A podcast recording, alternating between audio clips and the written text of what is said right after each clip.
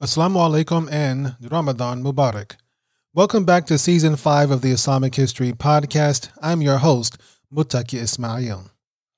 In this series, we are discussing the events of World War I that led to the partition of the Ottoman Empire.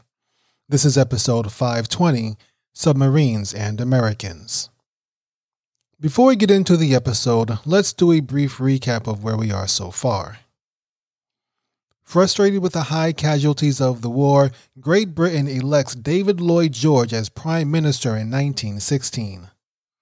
New Prime Minister Lloyd George believes defeating the Ottomans is critical to winning the war.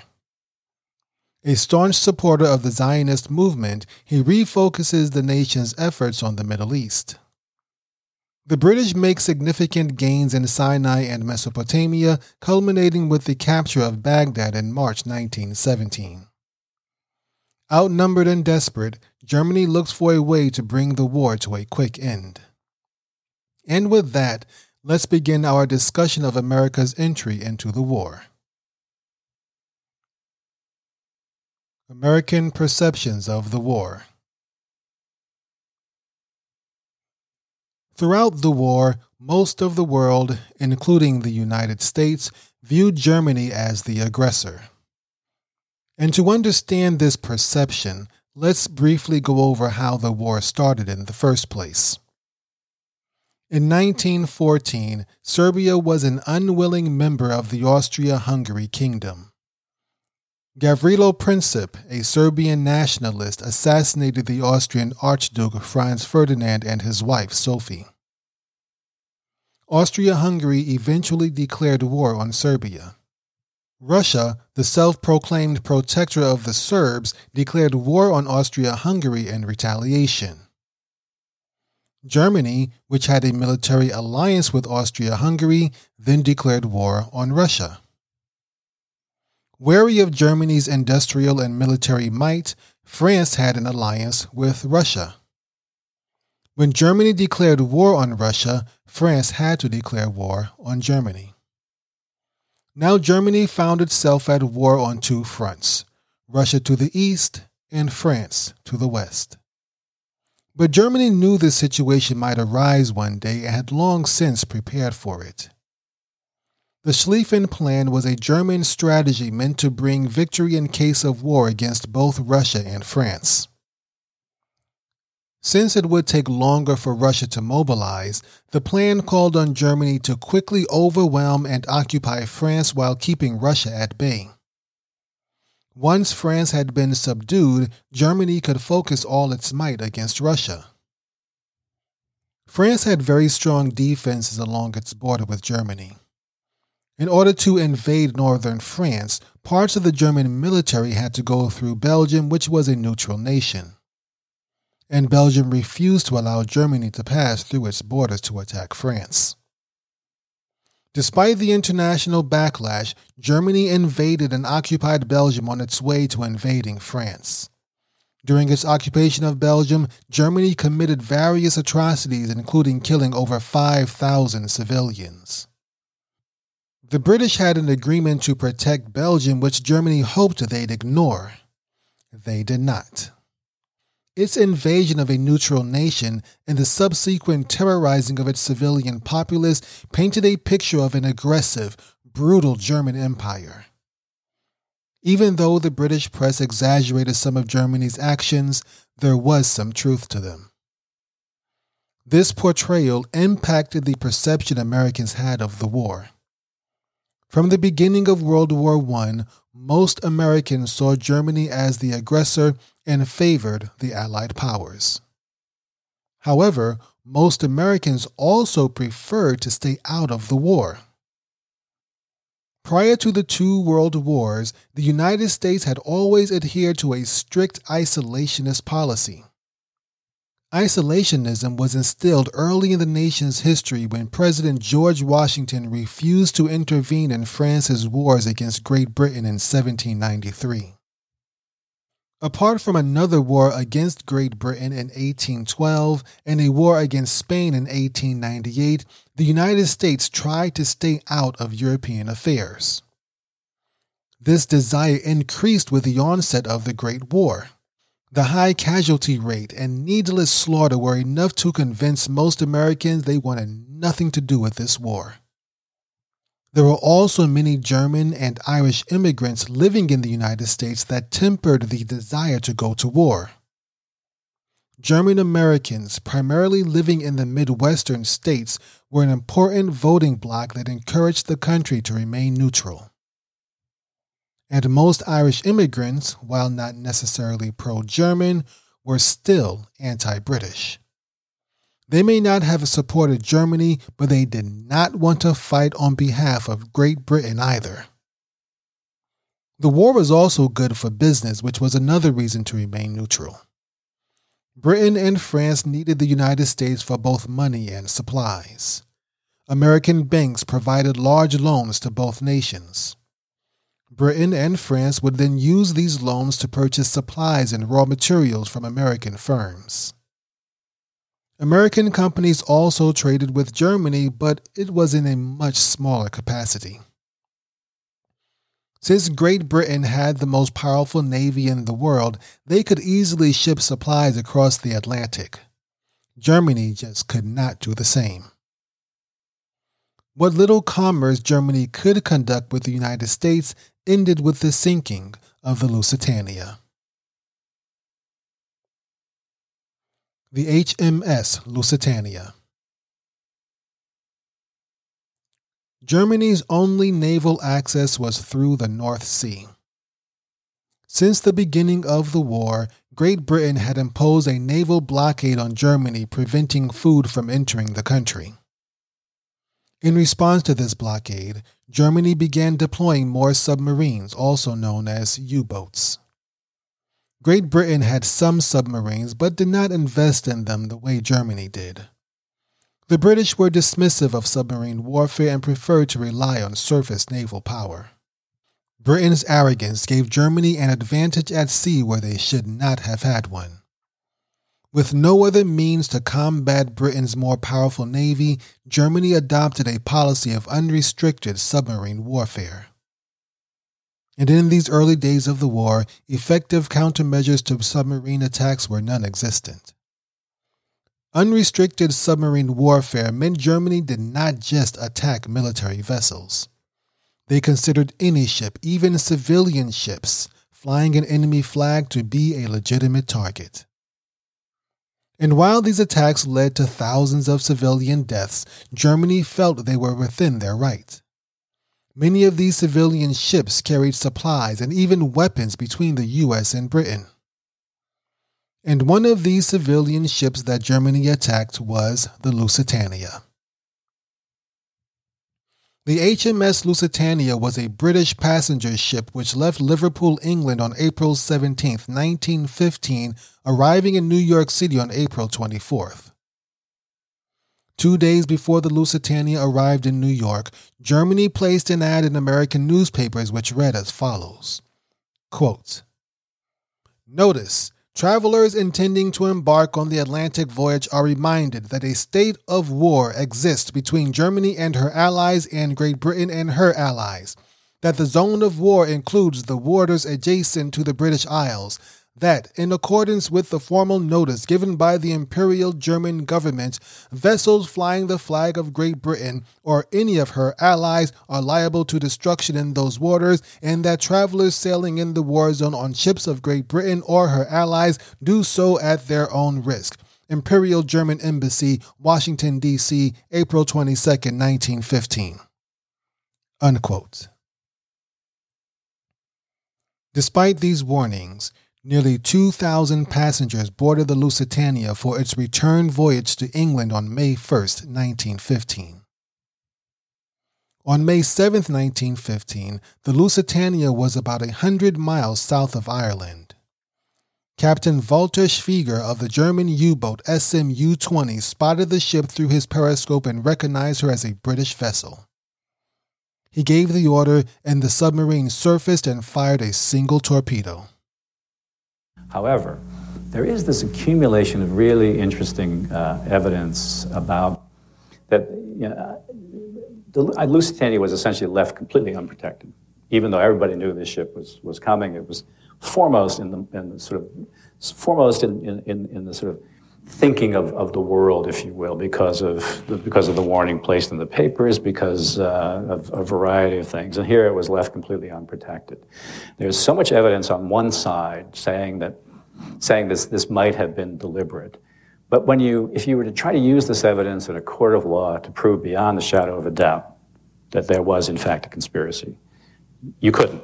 You couldn't. However, if you do the null hypothesis, when scientists, you know, when you try to prove something by disproving it, if you try to take the same body of information and prove that there was not a conspiracy, you can't do that either. The torpedo struck the side of the Lusitania, blowing a gaping hole in its starboard side. Water rushed into the breach, causing the ship to list 10 degrees to the side. Less than a minute later, munitions the Lusitania was secretly shipping to Britain caught fire and exploded. The explosion knocked out the ship's power and disabled the elevator from the lower decks. Dozens of crew members were trapped below deck as the water continued to rise. Many of these doomed crew members were responsible for emergency evacuations. This made the situation up top even more hectic. Above deck, Crew members and frantic passengers desperately scrambled to launch the lifeboats. But the water filling up the lower decks continued to tilt the ship to one side. As the Lusitania tilted, the heavy lifeboats slid uncontrollably across the decks, killing and maiming as they went. One lifeboat flew overboard, smashed into the hull, and shattered to pieces when it hit the sea. Another lifeboat, full of passengers, flipped over as it was being lowered, dumping everyone into the water. A third lifeboat did make it safely to sea with its passengers, but another man tried to leap aboard from the sinking ship and flipped it over with everyone inside. It is impossible to know how many lives were lost to the incompetence of the crew or the fear of the passengers. What we do know is that the Lusitania went down within 18 minutes. Of the nearly 2,000 crew and passengers aboard, 761 survived.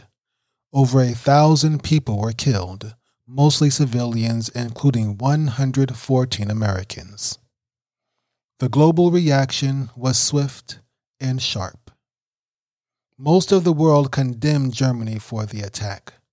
Britain called it a war crime. The United States condemned the attack and demanded Germany stop attacking civilian ships. Even Germany's allies, the Ottomans and the Austrians, condemned the attack public opinion in the United States quickly turned against Germany. Historically isolationist Americans were now calling for war. Several American companies cut ties with Germany, further limiting their access to American goods. Despite all this, President Woodrow Wilson refused to declare war. After the blowback of the Lusitania, Germany promised to scale back its submarine warfare and limit their attacks to British ships operating in the North Sea. The Zimmermann Telegram Germany kept its promise for about two years. However, limited submarine warfare severely crippled Germany's ability to counter the superior British Navy and by early 1917, Germany had to face a grim reality. It was becoming obvious they could not win this war. Of all the Central Powers, including Austria Hungary, the Ottoman Empire, and Bulgaria, Germany was the strongest. In terms of fighting, they were doing most of the heavy lifting but Germany and the other Central Powers were outnumbered by the Entente powers and their vast colonial empires. While the Central Powers were limited to the populations within their borders, Britain and France could rely on millions of additional soldiers from their colonies in Africa, Asia, and the Americas. Furthermore, Britain's blockade of Germany's ports had crippled its economy. With only a few months' food stores left, Germany was facing starvation and getting desperate. In January 1917, Germany's war leaders urged the Kaiser to resume unlimited submarine warfare. If they inflicted enough pain on Great Britain, they argued, it might force them to the negotiating table. The Kaiser agreed and prepared to announce this change in policy on February 1st, 1917. But there was just one problem. President Woodrow Wilson had made it clear the United States would not tolerate any more American deaths from German submarines. A resumption of unrestricted submarine attacks would eventually bring the United States into the war. To counter this, Germany went looking for an ally across the Atlantic. German Foreign Secretary Arthur Zimmermann sent a telegram to the German embassy in Mexico. The telegram proposed a military alliance between Germany and Mexico if the United States entered the war on the side of the Entente powers. Zimmermann promised Mexico financial assistance and the return of territory lost during its war with the United States 70 years earlier. This would include the states of Texas, New Mexico, and Arizona. The plan was for Mexico to keep the United States too busy to send troops across the Atlantic. This would allow Germany to deal with its adversaries in Europe. Transatlantic telegraph lines between Europe and North America had existed for decades, the first one being laid in 1858. However, Great Britain had cut Germany's undersea cables near the beginning of the war. As such, Germany had to use American cables to communicate with nations on the other side of the Atlantic. These American cables, however, ran through British relay stations, which allowed the British to monitor every message the Germans sent. Of course, the Germans knew this, so they encoded their transatlantic communications. What they did not know was that Britain had already cracked their code. Arthur Zimmermann sent his telegram to Mexico on January 19, 1917. Germany announced its decision to resume unrestricted submarine warfare on February 1st. The British delivered Zimmermann's decoded message to the U.S. Embassy in London on February 19th. President Woodrow Wilson received a copy of the message on February 23rd. On February 28, 1917, Zimmermann's telegram was released to American newspapers, and the American people went berserk. American public and political opinion was already decidedly against Germany, but the drumbeats for war had died down since the sinking of the Lusitania two years earlier. Since its announcement of unrestricted submarine warfare, Germany had already sunk three ships carrying American passengers. And now, with the release of the Zimmermann telegram, the clamor for war was back and louder than ever. And this time, the president was not concerned about getting reelected. Woodrow Wilson had won a second term by running on the campaign that he'd kept the U.S. out of the war. But after Germany's latest actions, he felt it was time for the United States to end its policy of isolationism. On April 2, 1917, President Wilson asked Congress to declare war on Germany. And on April 6, the United States entered the war to end all wars. President Woodrow Wilson Woodrow Wilson was born in 1856 in Virginia when slavery was still legal in the United States. His father was an ordained Presbyterian minister and a theology professor. His parents supported the Confederacy during the Civil War, which shaped Woodrow Wilson's attitude towards race relations. Woodrow Wilson was an academic who wrote several books on history and political science. He earned a PhD from Johns Hopkins and taught at two different universities before becoming president of Princeton University in 1902. In 1911, he became governor of New Jersey. Woodrow Wilson was considered progressive for his time, fighting against government corruption and working to break up monopolies. Now, we don't want to disturb the industry of the country. We are not here to destroy the industry which these men have built up, but we are here to destroy the control over the industry of other people which these men have established, and which makes it impossible that we should give ourselves a free hand in the service of the people. There are two programs. The democratic program is this to see to it that competition is so regulated that the big fellow cannot put the little fellow out of business. For he has been putting the little fellow out of business for the last half generation.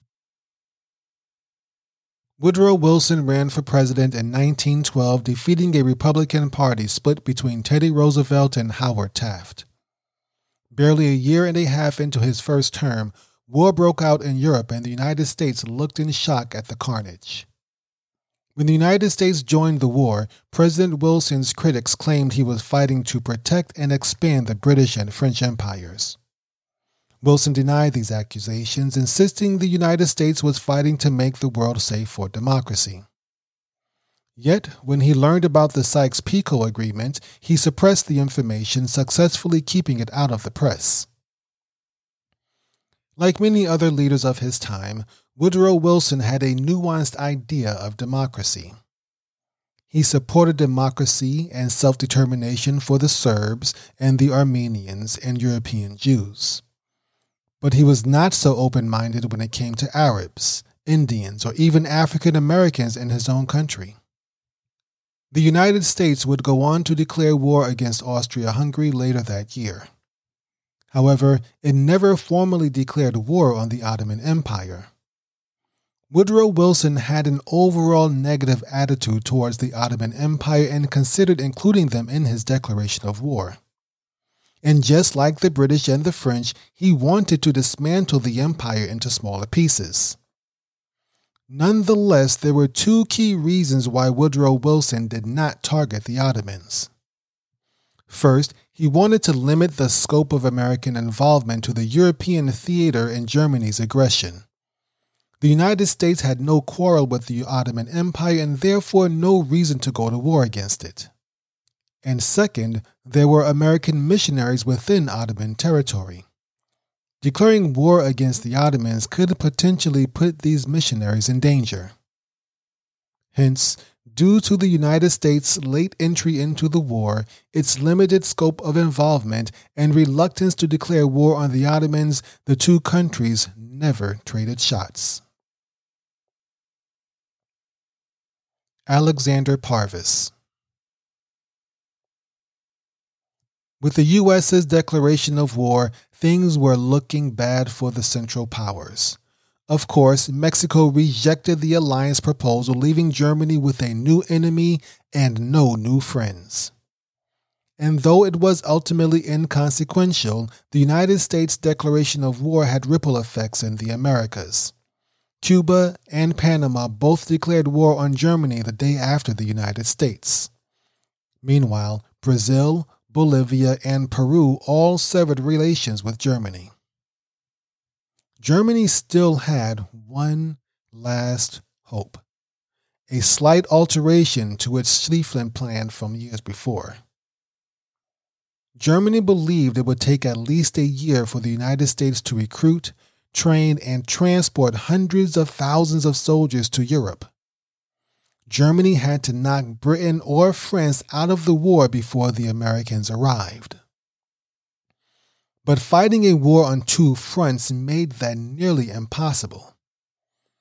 If they could get Russia out of the war, then they could focus all their attention on the Western Front and hopefully force France or Great Britain to sue for peace. And their best hope for getting Russia out of the war was Alexander Parvus. Alexander Parvus was a Russian Jewish Marxist who wanted to overthrow the Tsar and destroy the Romanov dynasty. A few years before the war broke out, he was accused of sedition and exiled from Russia. While in exile, Parvus traveled through Europe, taking up with various revolutionary groups. He eventually settled in Istanbul, where he became friends with members of the Young Turks. And that's where he was when the war began in 1914.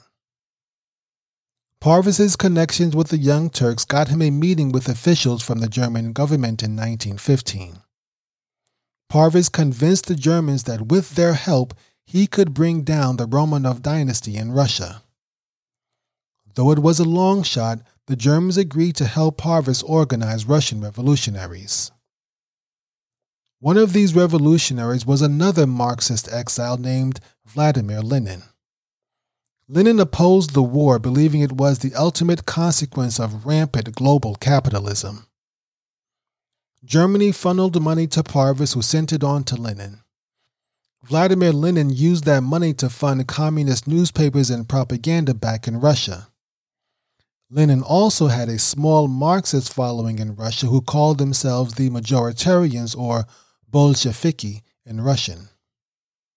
And as the war began to take its toll on Russia, these German funded Russian Marxist revolutionaries were starting to look very popular. In the next episode, we'll discuss the sweeping changes that take place in Russia and France and how they impacted the Ottoman Empire.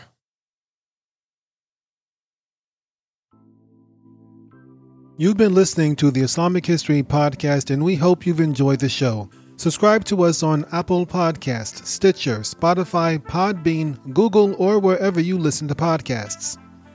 Visit IslamicHistoryPodcast.com slash WWI to find other episodes in this series. To learn more about the life of the last messenger of God, subscribe to our other show, the Prophet Muhammad Podcast. If you enjoyed these podcasts, please leave a five star rating and review and share with your friends and family. The Islamic History Podcast is 100% listener supported. You can support our work and get access to exclusive content by becoming a patron at patreon.com slash Islamic History. Stay tuned for a brief clip from one of these premium shows. Or to make a one-time donation, visit IslamicHistoryPodcast.com slash donate. Special thanks to Brother Zulfikar Siroj for his research and support of the show, and thanks to all of our Patreon subscribers. Until next time, my name is Mutaki Ismail for the Islamic History Podcast. Assalamu alaikum wa rahmatullahi wa barakatuh.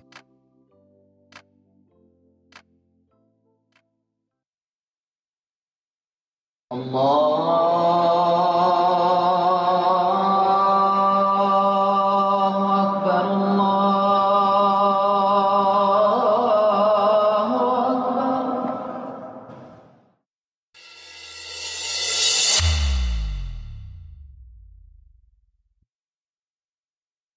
Assalamu alaikum. Welcome back to Islamic History Exclusive, the podcast exclusively for Patreon subscribers of the Islamic History Podcast. And today we are continuing our series on the brief caliphate of Ibn Zubair and his fight against the Umayyads. And before we go too much further, just want to wish an Eid al Mubarak for those of you who are celebrating Eid. Um, I am uh, currently, well, I'm recording this episode on Monday night. This is uh, June 3rd, 2019. The for many people that you will be celebrating Eid al-Fitr tomorrow, June 4th, but for many people you are not. Whether you are or whether you are not, I probably won't speak to you again until next week, inshallah. And actually, maybe not even then. I'll explain that later. But the point is that uh, Eid Mubarak, enjoy your Eid, whether you are celebrating either on Tuesday or Wednesday. Alhamdulillah, hope you have a blessed Eid, inshallah. So let's go into this episode, this battle between this long drawn out war between Ibn Zubayr and the Umayyads. Before we get started, let's do a brief recap of the previous episode. We mentioned how Ubaidullah ibn Ziyad, who was responsible for the massacre at Karbala, where Hussein ibn Ali was killed, we mentioned how he lost control of Basra in Iraq, and he lost it basically because he was beaten out and chased out of uh, out of Iraq by Ibn Zubair supporters, and Ibn Zubair supporters then took over Kufa as well. So Ubaidullah ibn Ziyad had nowhere to go, and he wound up fleeing Iraq completely and heading for Syria. And that was pretty much the previous episode. So now let's get into this episode. And this episode is pretty much going to lead up to the Battle of Marj Rahit, and we shall see the events that that uh, as they as they unfold. Briefly, let's discuss the death of Muawiyah ibn Yazid. We have mentioned him before, Muawiyah ibn Yazid. He was the son of Yazid ibn Muawiyah. He died um, just a few months after his father did. Muawiyah ibn Yazid did not really want to be caliph. He was a very sickly person. As his sickness worsened, the people began to encourage him to choose a successor, but he was actually a very pious person, did not want to do that, and he wound up just leaving the whole thing alone. And as we mentioned, he died a little bit after his father. And his death is what I want to say started all the turmoil because it actually started with his father. But now the Umayyads don't have a caliph. They don't have a leader. They don't have anyone to take over who they can prop up as the uh, caliph or the successor at this point. And so there is a vacuum. And Ibn Zubair was very quickly and very rapidly filling that vacuum. Ibn Zubair already has the Hijaz, where he has Mecca and Medina.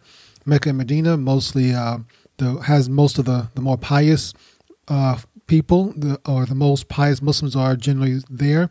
Or perhaps a better way of saying is that the people in Mecca, in Mecca and Medina were more serious about their religion and generally speaking more pious than the other Muslims in the in the in the empire. Ibn Zubair also had Iraq, as we mentioned, when Ubaydullah ibn Ziyad was chased out. And so now he only has to give Syria or, and the northern por- portions of the empire, which included Egypt as well. And he actually did wind up taking Egypt. He uh, appointed a man named Abdurrahman ibn Jahdam, who was from the Fihri clan of the Quraysh. Uh, ibn Zubair appointed him as the governor of Egypt, and the Banu Umayyah who were in Egypt were forced to leave Egypt and they all, they settled in Palmyra along with the Banu Umayyah who were forced to leave the Hejaz. This happened during the time of uh, during the just before the Battle of Al Harra, where the Syrians came down and wound up pillaging Medina. The Banu Umayyah had already been expelled during that period of time, and that is when most of them settled in Palmyra, which is about 120 miles northeast of Damascus. So Ibn Zubair now has Egypt, he has the Hijaz, and he has Iraq. Now it's just a matter of him getting Syria. And Syria is, of course, the stronghold of the Umayyads. Syria was also divided into five military districts, and Ibn Zubair had three of these five military districts. And we'll go through them now.